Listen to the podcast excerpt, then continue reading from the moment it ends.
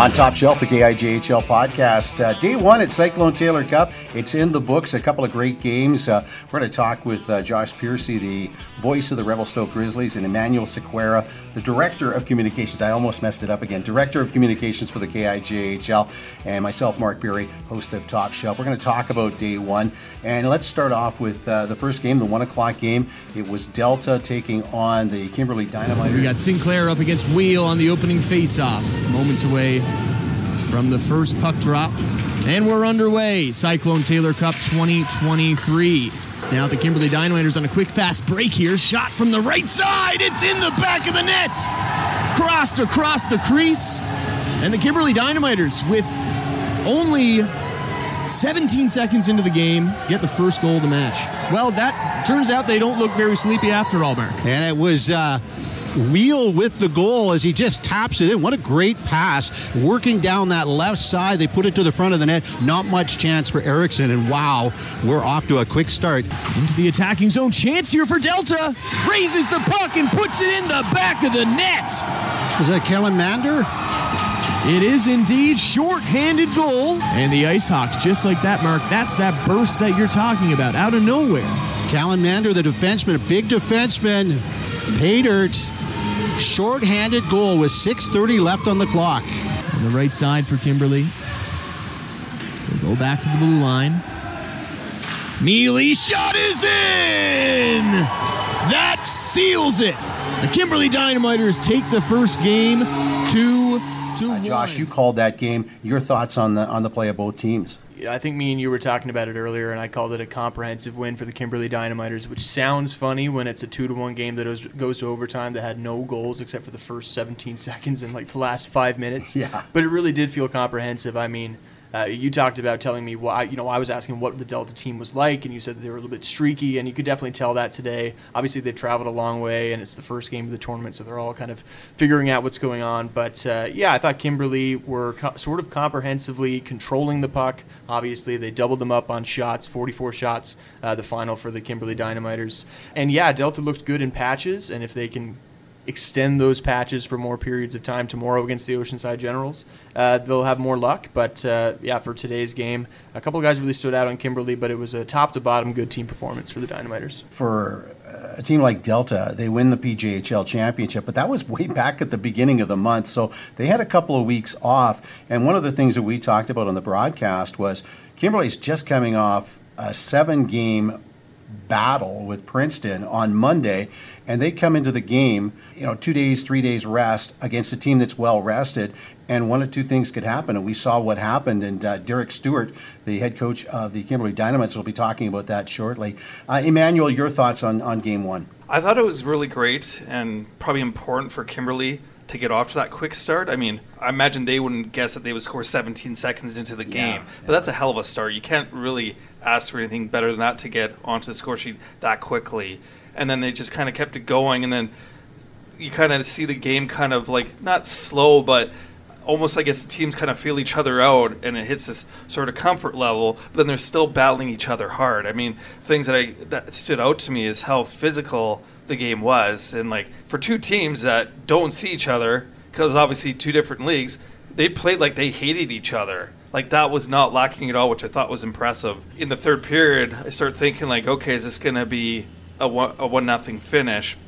And then Kalen Mander gets that important goal shorthanded to eventually force overtime. And so I, I, thought it was a very good game. And you have different guys with spurts where they're really standing out. Christian Mealy, for example, yeah, comes up yeah. with a big goal, and right. he's kind of known for coming up clutch. Like he's always stood out. I remember like his first year in the league last season, he scored a ton of goals. He went to the SJHL for a bit and has come back. But I think that experience, like anytime I've talked to guys in the past, when asking about how that junior A helps them, and they talk about the differences and how much better things are, they bring it back, and I think you you see that. You know, uh, the MVP was Christian Mealy for for kimberley but I was really impressed with Tristan Wheel.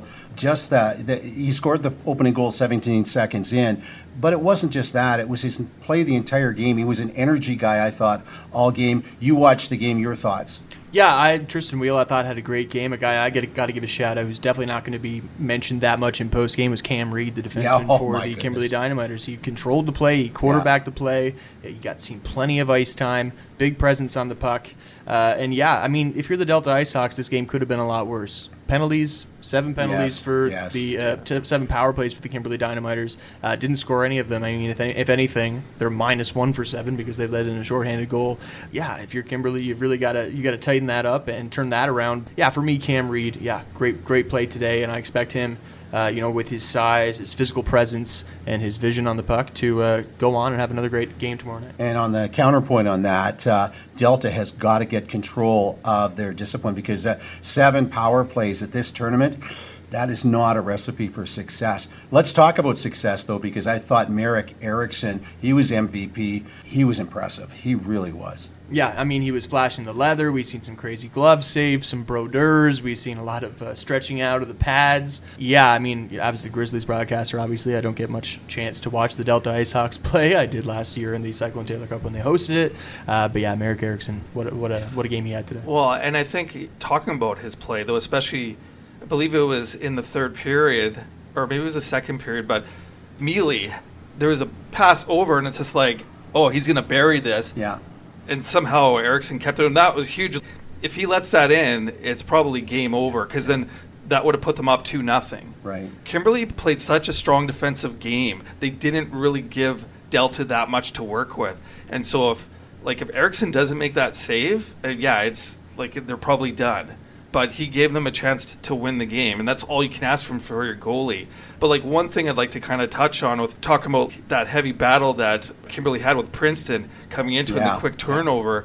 Uh, one thing I was uh, in a post game when I was talking to Mealy was even though it, like it was such a battle, and Derek Stuart told me like it was a war, but if they were carrying the momentum from that series, and he feels that the group is carrying that momentum from that big win into the Cyclone.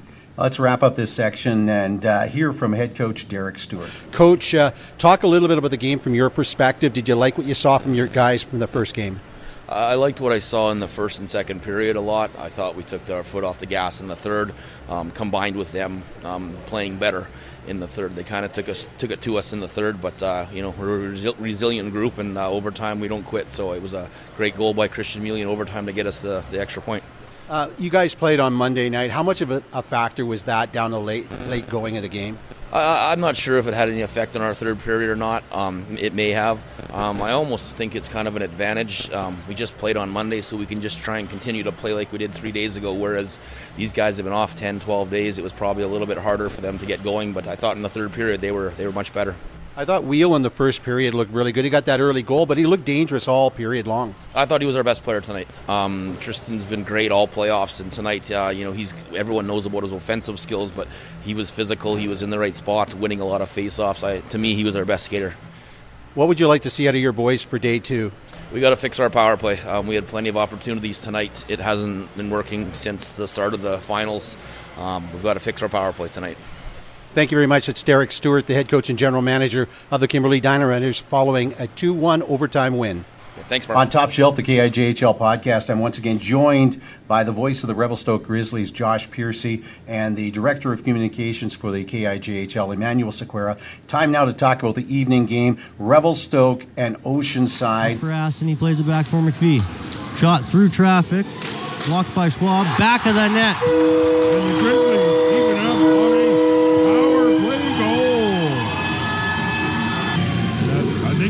To Brady Schwab. Johnson joins in to help out, comes all the way back to Hawes. Hawes to the close side, back to Hawes with a quick shot, and it flutters through traffic and finds the back of the net. with 0.6 seconds. A power play goal. Over for Dice. He plays it back. Cross ice pass there. Top of the point, back over for Carlson. He plays it down low, side of the net. Can't shovel it in, and he does. Finds the back of the net, squeaks it through the five hole. I'm calling it to Johnson, number 16. Carter Johnson. Around the boards, comes back to the defense with Carlson. Dipsies around a few guys, gets the shot off, trickles into the back of the net through Joseph Kachazlo's pads. Oceanside back the other way. They've got a statistical advantage here. Gets this pass to the right side and a beautiful goal.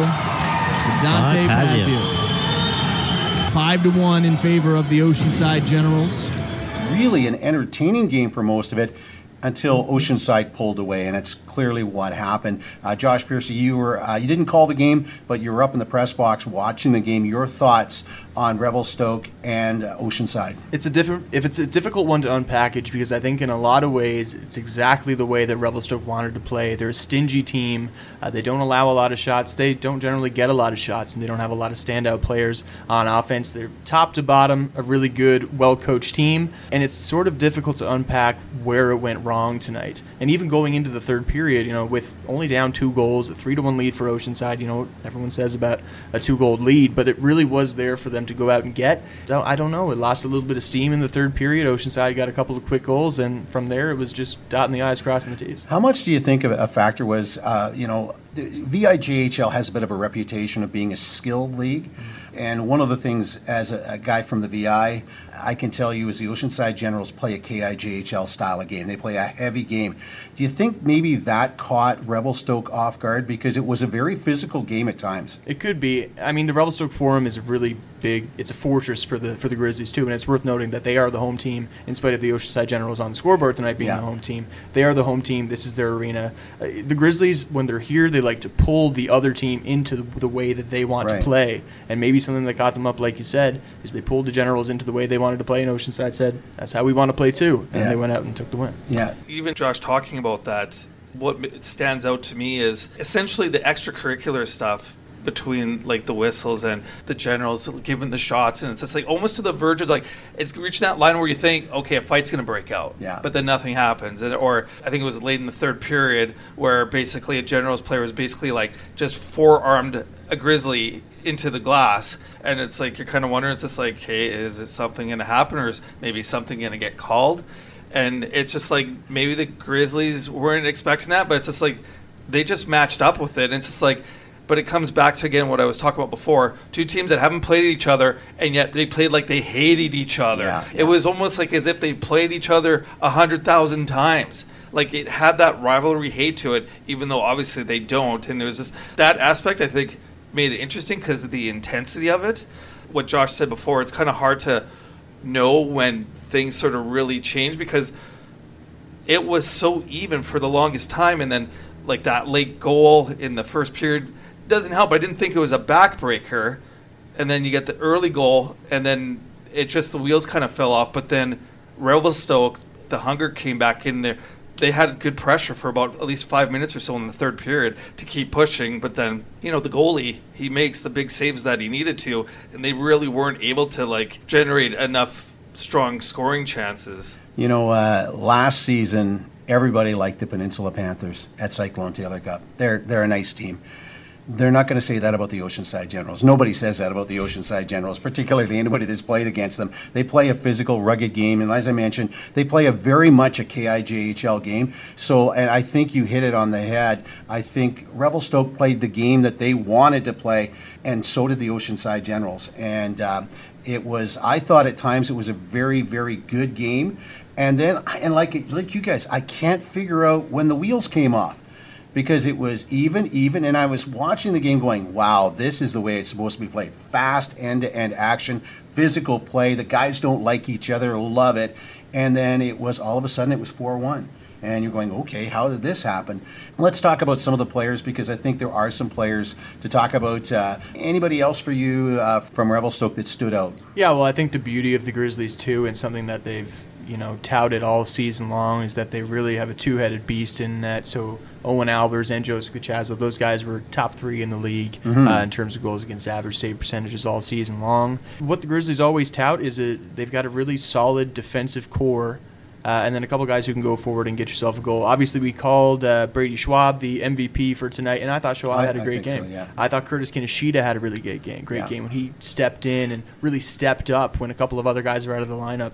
Uh, and he's a local Revelstoke boy, uh, so to see him come up and, and put in the performance he did, I was pretty proud of him. How, how big of a factor not having Brandon Gallo in the lineup? Well, I think when you go back to what you were talking about before uh, about creating a rivalry and about getting chippiness, I thought that's what Delta did really well actually to start the game. Even though they had lost earlier uh, today, what they really did well was that they got out and got into Kimberley's heads, especially when that's a team that just came off a seven game series. You think it would be easy to get in their heads. Obviously, it wasn't so much. But Gallo's that exactly that type of guy. He's that guy that is a spark plug. He's that guy that uh, gets the team motivated. He's the guy that gets the fans motivated. Uh, so definitely a big miss to not have him in the lineup. And he's a guy who really helps in the power plays, the quarterback from the defense on the power play. So we'll have to see going forward uh, what happens with him. Uh, definitely would be a big addition to the lineup. You can certainly see why Matthew Hutchinson was the VIJHL top goaltender this season, only 16 years old, but he looks so confident. And it, it, you know, getting into the third period, uh, knowing the way he plays, I just couldn't see anybody score three goals against him. He's that solid. He plays so square. He was just up with the uh, Vancouver Giants last week and acquitted himself very well. Your thoughts on the play of Matthew Hutchinson? Yeah, I mean he's good. I was just looking at the shots. Like Revelstoke outshot Oceanside twelve to six. Like he made the important saves that he needed to because, as I mentioned before, Revelstoke they had a good push in the third period to try to generate the chances and he just made the saves that he needed to. And i'm trying to think of like was that shots on goal in the period or? Shots on goal in the period. Right. Yeah 12 to 6 for for revelstoke.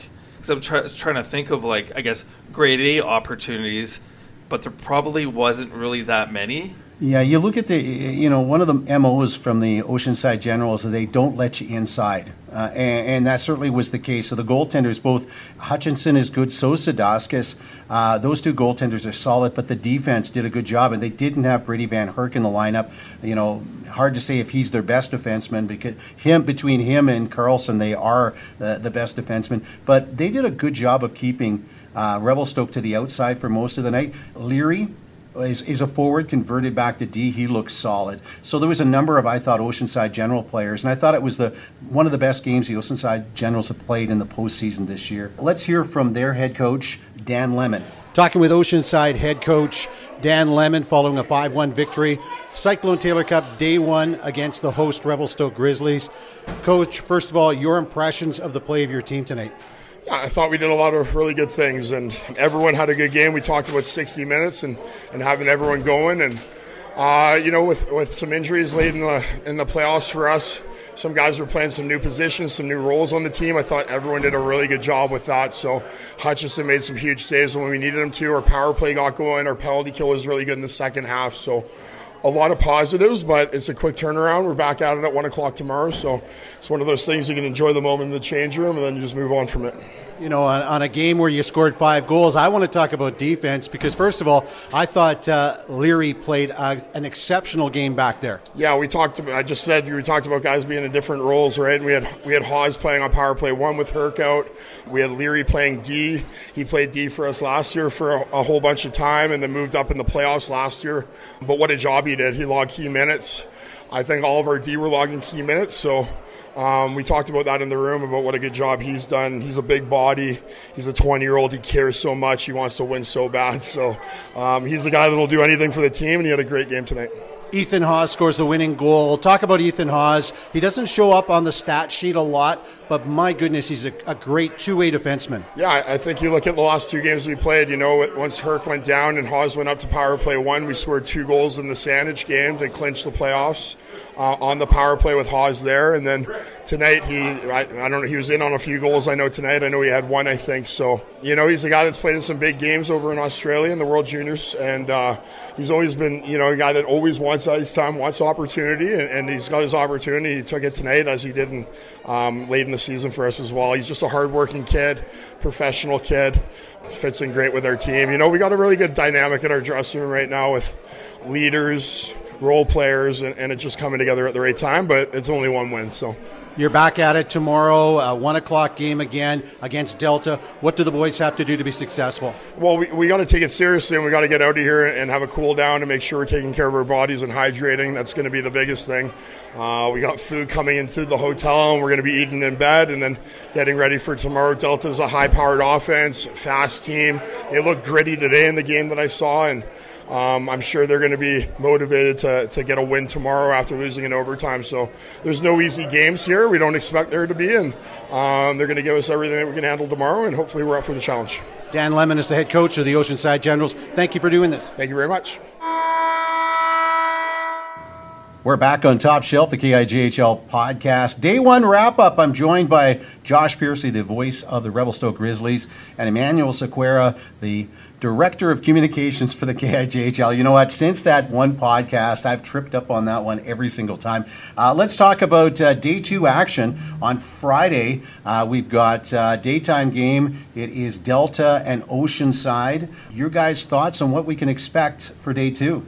It's going to be interesting. I mean, you said it earlier. Oceanside play a lot like a KI team, so it's probably going to be most of the same as what Delta faced uh, today. You know, we were talking about it just then. Oceanside, they've got the size, they've they've got the grit, they've got the tenacity. But I think Delta learned a lot of lessons today. Maybe to not be too complacent, to not let so many chances go to waste. Maybe not take so many penalties, but something that they will definitely do again is to get out there, uh, get their confidence going with a couple of you know chippy hits and a couple of uh, maybe uh, jabbing around. But uh, but yeah, I think it's going to be a, a, lot of the same. I expect Oceanside though to come out and impress again because they played really well tonight. And they got a very potent uh, power play. They demonstrated that in the VIJHL in the playoffs and in the regular season. So one of the things Delta really has to do, and, and you know, because I thought Delta played a great game today. We all thought they played a great game, just just a little short. Uh, they still get the point out of it, but uh, for you know Friday's game, they got to stay out of the box and play five on five hockey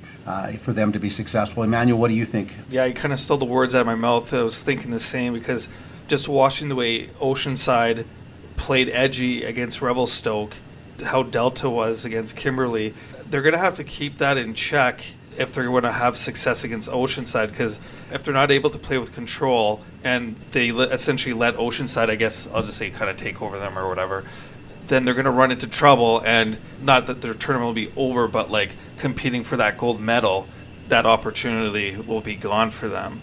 And so I think, yeah, the discipline part for them is going to be key. I'm sure that's probably something that their coaches talk to them about. And so for them and their fans, they'll hope that won't be an issue. You know, I'm going to let the last word go to Josh because uh, this is your home. Revelstoke's your home. Talk about what a great community this is and what a great old building this is. No, it's awesome. Yeah, the Revelstoke Forum, obviously, it's. Uh, it's it's a really old and incredible community building. Uh, it's been around since 1962. Uh, one of my friends from town, Peter Bernacki, he uh, laid the concrete here himself, and it's been around ever since.